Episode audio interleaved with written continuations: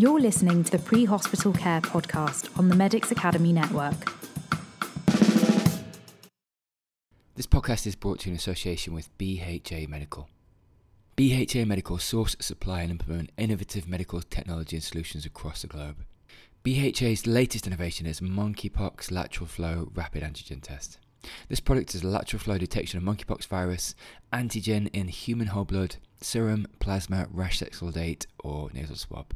The product uses double antibody sandwich method, during which the specimen is dropped into the specimen hole, and very much like uh, the COVID 19 specimen test, a colour banding will appear in the test area indicating a positive result, or the absence of colour banding in the test area will indicate a negative result. So please see the show notes for further details on how to order a kit online. So, welcome back to the podcast with myself, Ian Walker. In this session, we're looking at the monkeypox virus with Professor Kelechi Nnoaham.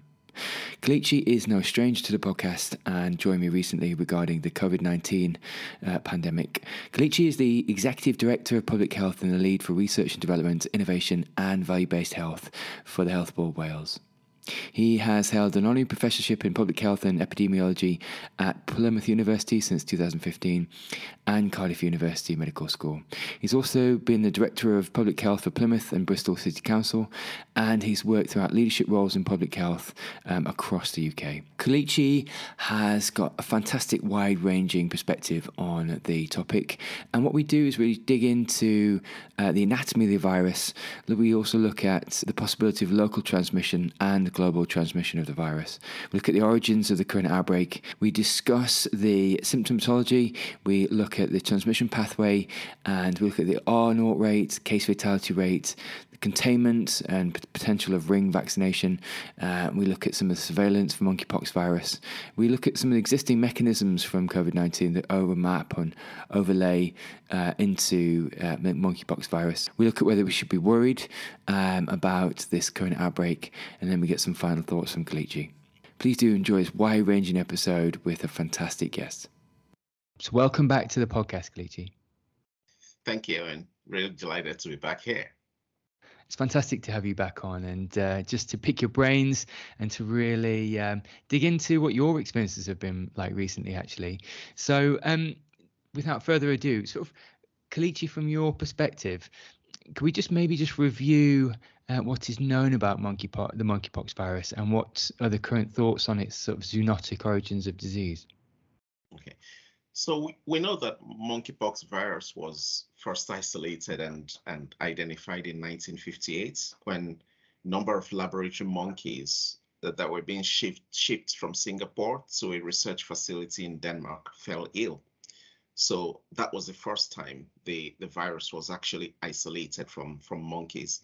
However, the first confirmed human case was actually in 1970 when the virus was isolated from a child in the Democratic Republic of Congo who was actually suspected to have smallpox, but it turned out what they actually had was monkeypox. So the isolation from lab monkeys is actually what explains the origin of the name.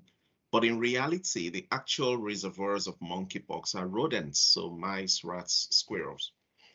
We also know that immunity to monkeypox was previously achieved with the smallpox vaccinia vaccination but we know that, and we think that the eradication of smallpox and the subsequent lack of vaccination efforts have paved the way for monkeypox to gain clinical relevance. Interestingly, in, in late in the late 80s and early 90s, scientists from London were actually regularly writing and predicting that the that outbreaks from monkeypox will over time increase in frequency and volume. So you could almost go back several years and, and suggest that um, scientists saw this coming. Um, and, and part of that is we stopped the monkeypox vaccination, the global monkeypox vaccination. So the herd immunity globally that we enjoyed from, from that vaccination over time became suffered some degree of attrition. So, and that's partly one of the reasons why we're here where we are today. We also know that, and this is really important, that there are two genetically distinct clades. Clades are like, um, how do I describe them? That they're like ancestries. So there are two di distinct ancestries of monkeypox that have been identified. The one clade is, is the Central African or Congo Basin one, that is reported more frequently and actually has a higher case fatality rate of somewhere about 3 to 6%.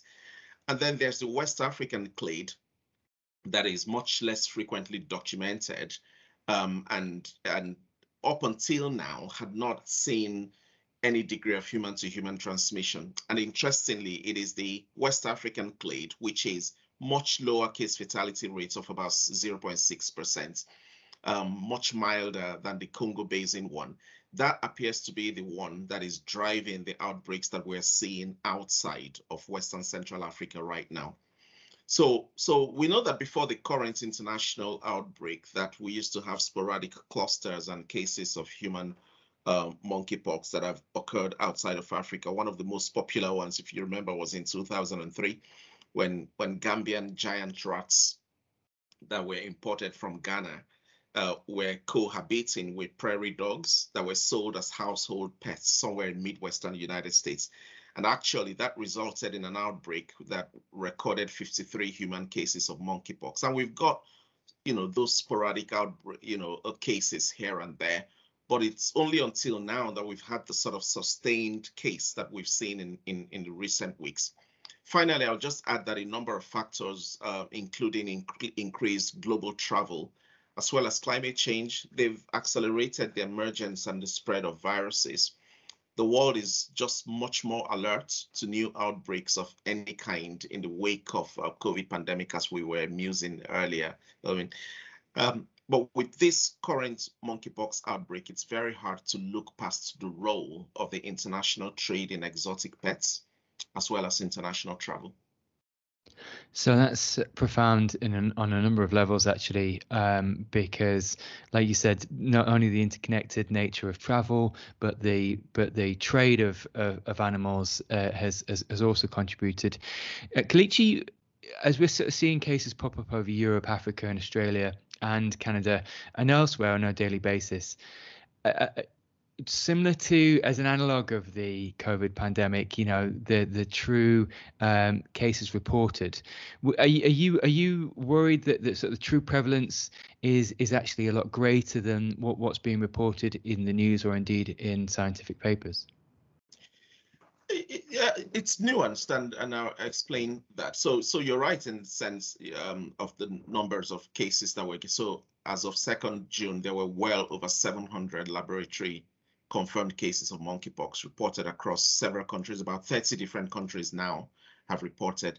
In the UK, more specifically, we've had about 302 confirmed cases as of yesterday, the 5th of June, 287 cases in England, 10 in Scotland, 2 in Northern Ireland, and 3 here in Wales, where I am.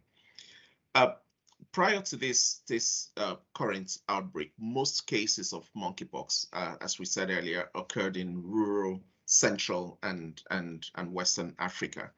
And the role of suspected underreporting cannot be overemphasized because of the areas where we had previously had monkeypox not having very solid surveillance. So there will be some elements of reporting, underreporting um, um, when when when that is concerned. So in a sense, there there is a nuance to this one. I think whatever global incidents of, of um, monkeypox that have been reported before the current episodes would expectedly represent underreporting for the reason that I articulated earlier. And with thus, in my view, I think that will reflect a tip of the iceberg.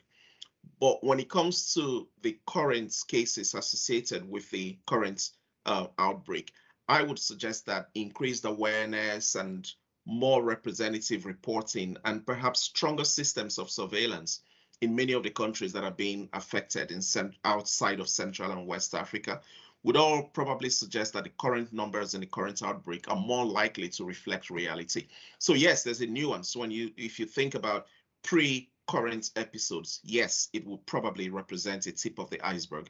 But if you restricted it to the current numbers of uh, just because of the increased awareness and the stronger systems of surveillance, I would expect that it would approximate the true the the reality more than previously reported numbers. So we'll talk about surveillance actually in in in a second and and how you're approaching surveillance within Wales and maybe some of the existing mechanisms from COVID-19 and so because it would be interesting to to know. But before we get there can we just look at the anatomy of the of the virus for a minute um, we, we know it's sort of double-stranded DNA virus, so slightly more stable than an RNA virus.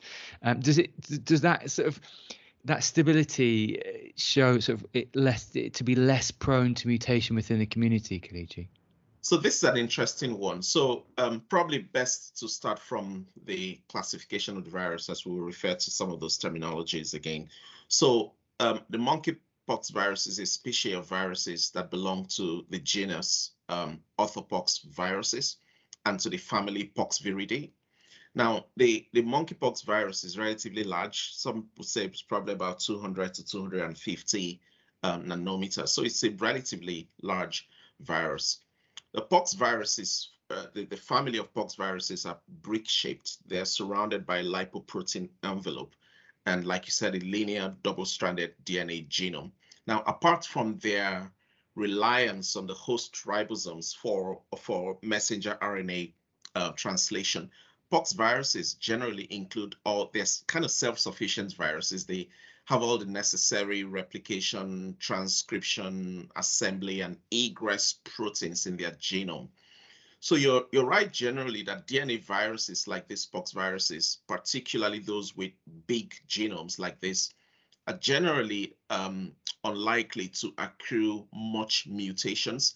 And when they do, they do that rather slowly, unlike the typical RNA virus like SARS-CoV-2 that caused the COVID virus that are very, very likely to mutate quite quickly. So with, with monkeypox virus, you would expect few mutations.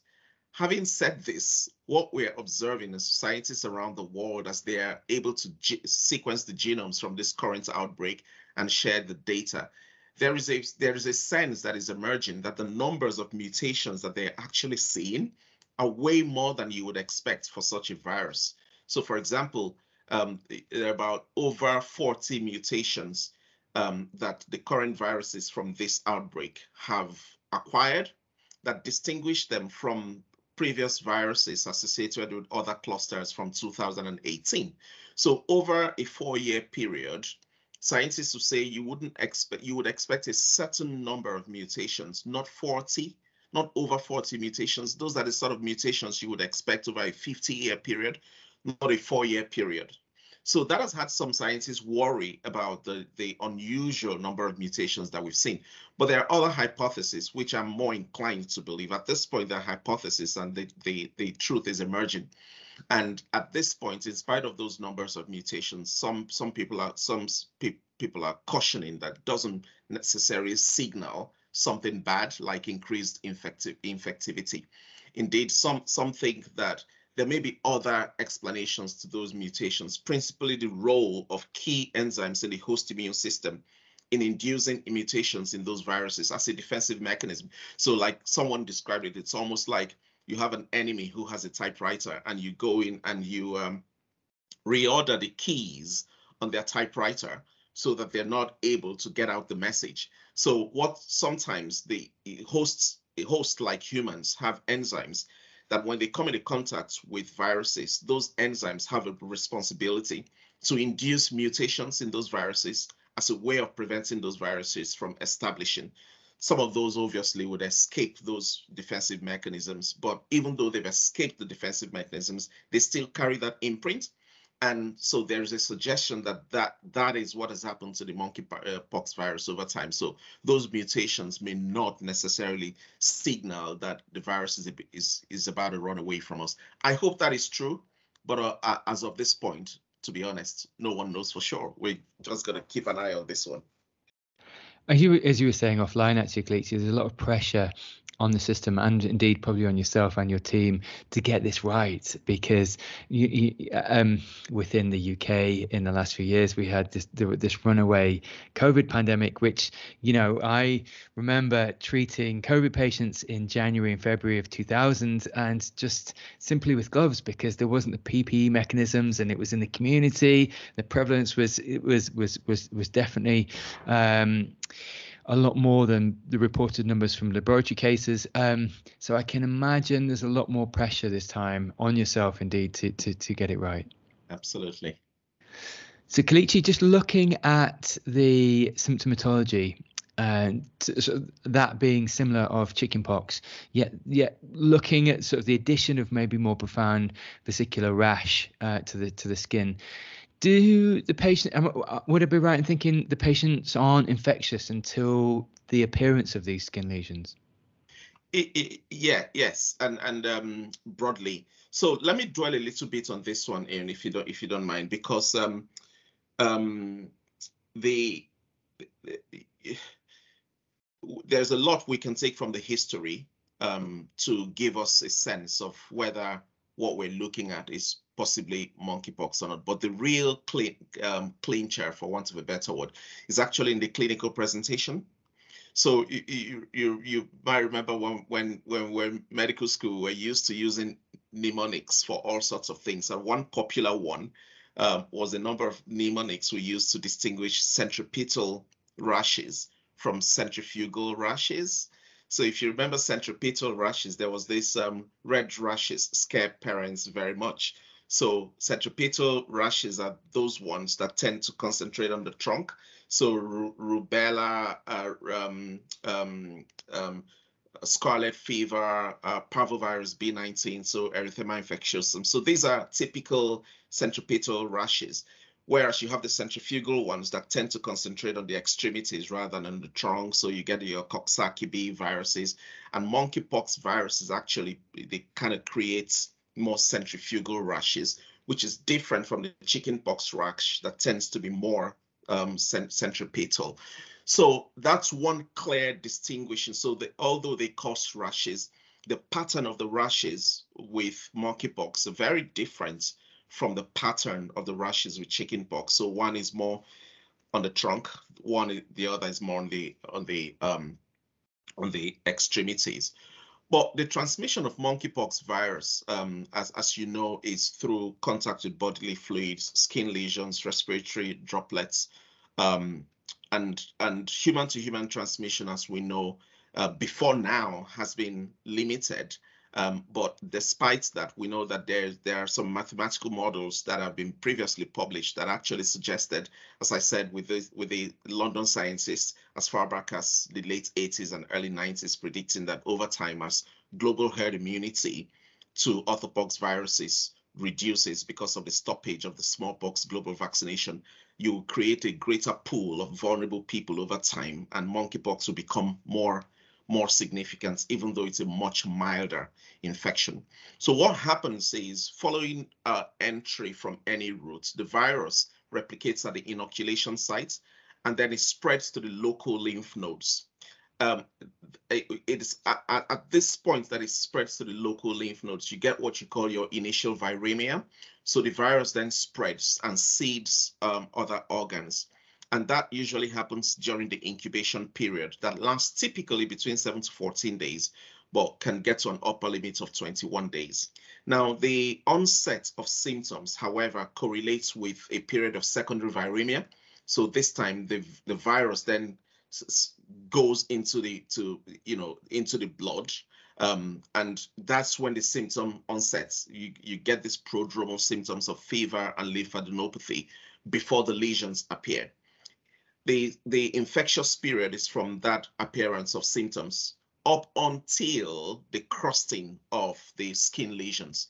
So, uh, and that's when patients are usually infectious during that period. So, and the lesions will usually start from the oropharynx, and then they will appear on the skin. Um, and so clinically what you're looking for is historical cues but more than those historical cues in terms of travel history for example um, intimate interaction or looking after someone who has been diagnosed with. It's the clinical features that really really give give away uh, monkeypox. So like i said those initial symptoms include fever headache myalgia um, fatigue lymphadenopathy. After one or two days, you then get the mucosal lesions develop in the mouth, followed by the ones that appear on the skin, mainly in the face and extremities. So it's the typical centrifugal rash, face and extremities. and and the rash may or may not sometimes spread to the rest of the body. And then finally, over the next sort of two to four weeks, what happens is that the lesions classically evolve in a very, very predictable way. So they go from this macular to papular to vesicular and then pustular phases. And they do that quite synchronously uh, across across across the body. And, and then the crusts would form and desquamate over the subsequent 7 to 14 days. And by the time the, the crusts have completely desquamated, that's when the individual stops being infectious. So the infectious period is from that onset of symptoms to the complete desquamation of the skin rashes. So from initial modelling, it looks like the R naught of monkeypox virus is low, sort of below one, whereas the R naught of smallpox is in the region of 3.6 to 6. Could you maybe unpack, Kelechi, why it's a lot less, dramatically a lot less with monkeypox virus? So and and the and the and the key here is in is in um the fact that although they belong to the same family, they are fundamentally um, uh, different viruses. And then even when you think about the monkeypox um, virus, the monkeypox virus, as I said earlier, has two um, two distinct clades. Um, the Congo Basin one and the West African one, and they do have very different transmissibilities, very different case fatality rates. We are some, somewhat kind of fortunate that the current outbreak is being driven by the um, less transmissible, milder West African strain and not the Congo strain that we do know has a 3 to 6% case fatality rate.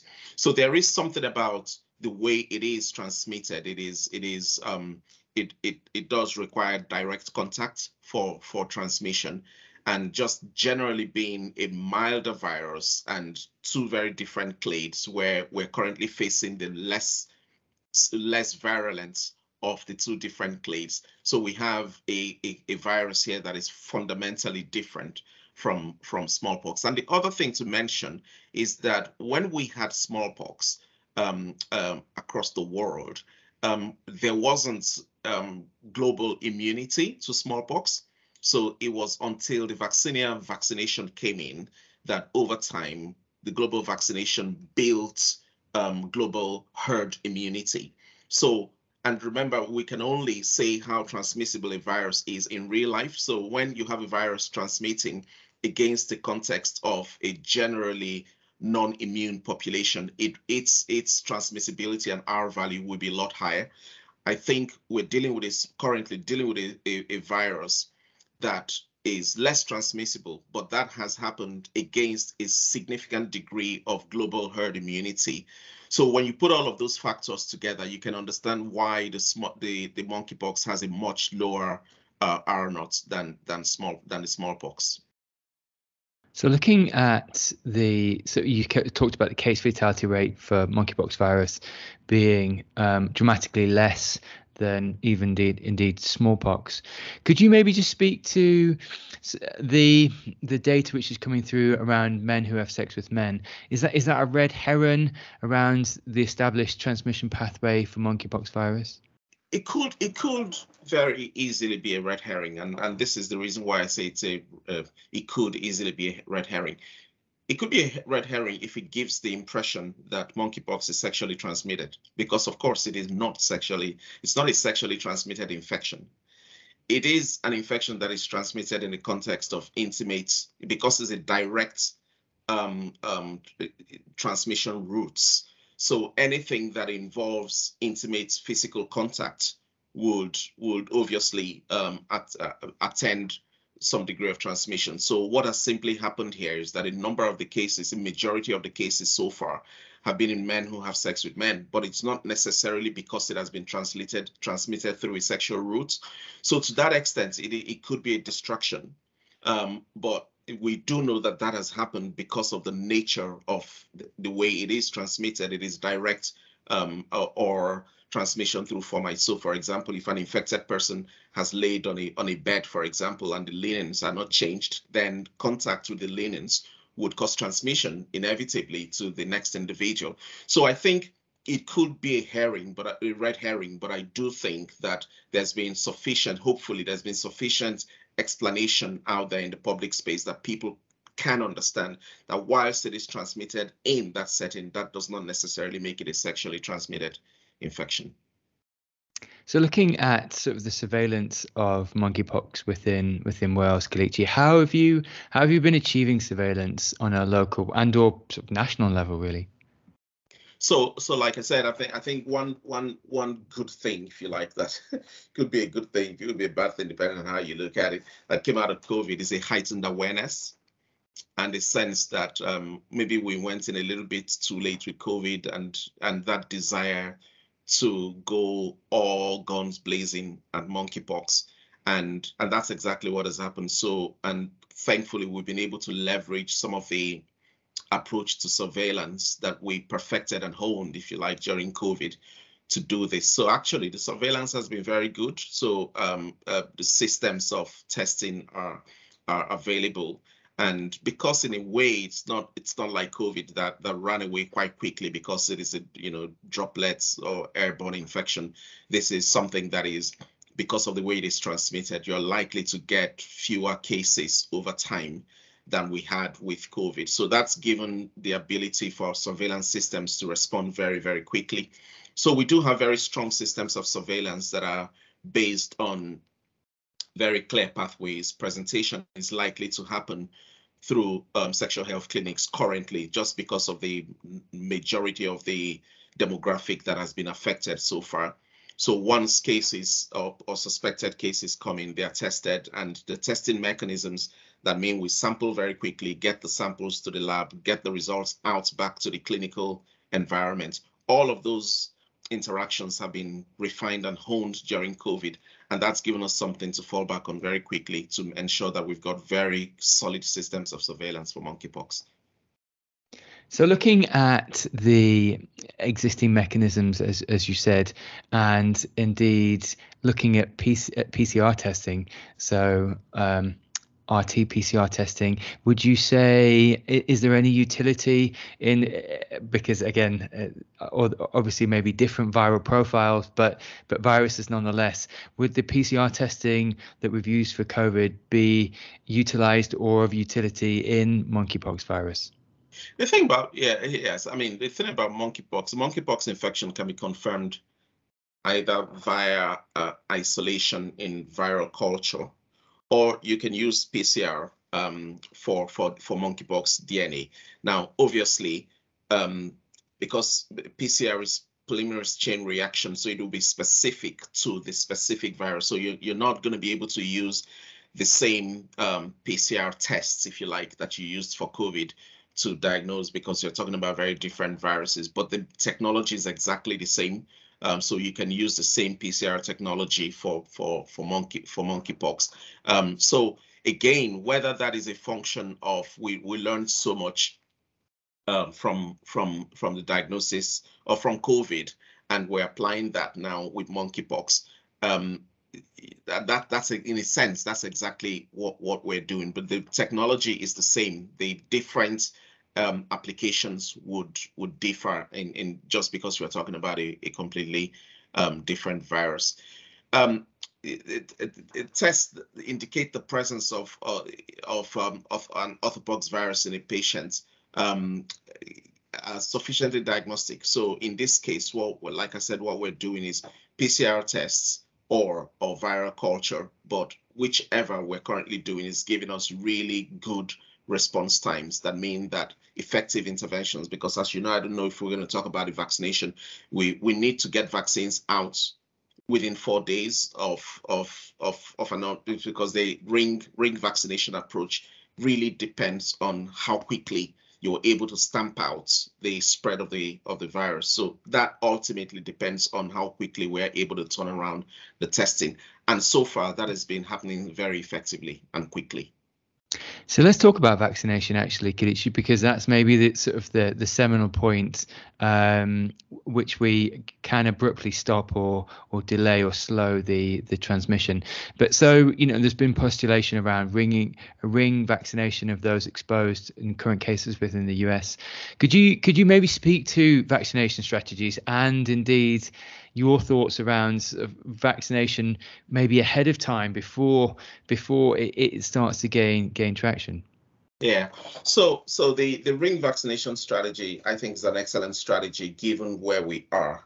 At some points, the ring vaccination strategy becomes nonsensical, and I'll describe when it becomes nonsensical and and nonsensical. Not that anyone would suggest it when we get to that point, but this is but at this stage, it makes a lot of sense. So essentially, um, the we don't have a monkeypox specific vaccine. What we're using is the smallpox vaccine. So um, when the global vaccination with smallpox stopped, um, different countries obviously kept stockpiles, and as as the Americans would say, they've got enough smallpox vaccine to vaccinate everyone in America, and so it's the smallpox vaccination where vaccines we're using.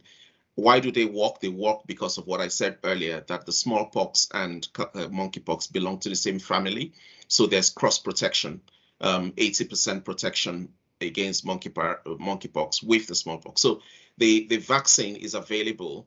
Um, the quantities of the vaccine, as you can imagine, would vary from country to country. America may have more than enough, but that probably won't be the case for every other country. So with the ring vaccination strategy, really what you're trying to do is that you're trying to identify very quickly a case. Once you identify a case, you identify the contacts of that case. Um, because the contacts of that case would have would, would be your next cases because like we said earlier, the a case is infectious from the points that symptoms appear up until the points that the, the, the lesions crossed. So during that period, anyone who's made contact with that case is a contact. You identify those contacts and proactively vaccinate them.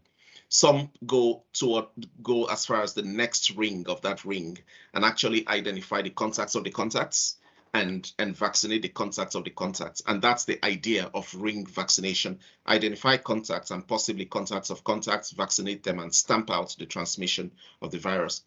It is an incredibly effective if resource um, demanding but incredibly effective way of stamping out um, the, the, tra the transmission when the numbers are manageable. At some points, if the strategy fails and you've got established community transmission at very high levels, then ring vaccination will then become an inappropriate strategy. But at this point, it does make um, a lot of sense. Where the where we are in the UK, I think there's a there's the thinking about how do we if we have a lot of presentations in if majority of the presentations are in sexual health clinics, then the strategy should be proactively vaccinating healthcare staff who work in sexual health clinics, and that is the current um, approach because the the availability of the vaccines are limited. So you want to make sure that you're using them to the most likely. So pre-exposure prophylaxis is currently targeted at healthcare staff in sexual health clinics. So Kelechi, looking at um, the numbers and looking at the current um, reports from the from the labs, is there any uh, evidence for concern at the moment, to your mind? So I think I think um, the the post-COVID the benchmark for need to worry has got to be COVID. So any new infectious disease that causes any major significant outbreaks or potential pandemics now, I think inevitably what we will do is benchmark them against COVID and go, if they're anything like COVID, then you've got every reason to worry. And if they're not anything like COVID, then I think you should temper your worry. Um, and with monkeypox, I am in that place, uh, as as as would many people be, where I really don't have much to worry about monkeypox. And the reasons I say that it's a fundamentally different virus. Um, the one uh, that is currently causing the outbreaks is the, even the milder one of a generally mild virus.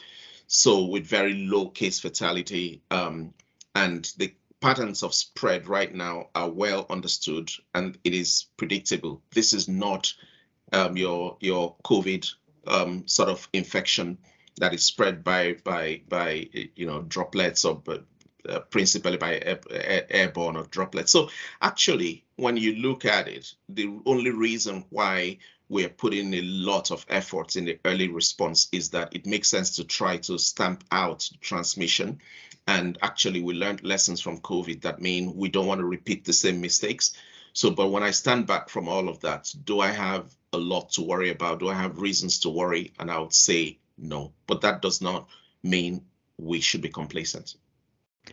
I think that's an excellent point and, and, and almost a, a an aggressive approach or indeed a, a, a progressive approach to um, to vaccination strategies and or maybe um, track and trace strategies so that so that there's a, there's a, a almost a high resolution idea of where the um, where the virus is mapping where it's showing um, is is is prudent because like you said you almost want to have increased surveillance to then be able to communicate the the next steps and indeed the next steps on the protocol that you that you were just just speaking of um, could I just get you to, as we're coming into land on the conversation, Kelechi, um, a couple of things really. I'd, I'd just like you to speak to take-home messages, if, if if if if possible, as to any succinct take-homes you'd just like the listeners to uh, to remember over over over sort of the last hour or so.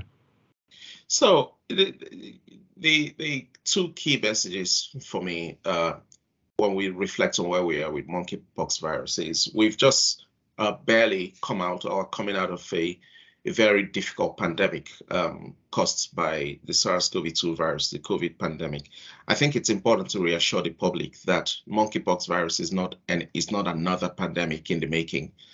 Um, there are no signals that that is likely to happen. So would want to give that assurance to members of the public that this is a relatively mild infection. Um, we, having said that, it is unusual for this infection to be spreading the way it is doing right now outside of Central and West African areas where it has been endemic for many years. So the fact that it's left those areas to spread now in in in 30 different countries that have previously not had it as such is enough cause for concern. Having said that, we understand why it is spreading. And just as for any global citizen, we would want to use the opportunity to draw attention to the importance of everyone being responsible when it comes to transferring or carrying pets, particularly exotic pets, across international boundaries. Uh, whilst there may be a lot of interest in doing that, these things are not entirely risk free. So um, I would just encourage anyone who is involved in the in international movements of pets across boundaries um, to think about some of the consequences that we may be picking up, such as the current outbreak. But in spite of all of that, um, I hope people can feel reassured that this is not another pandemic in the making and it's generally a mild infection. Kelechi, listen, that's fantastic and a fantastic place to leave the conversation. I just want to thank you for the last 45 uh, minutes and just uh, your reflections and uh, and also just some of your um, anecdotal perspectives. So thank you, Kelechi. Thank you, Aaron. My pleasure. You're listening to the Pre Hospital Care podcast on the Medics Academy Network.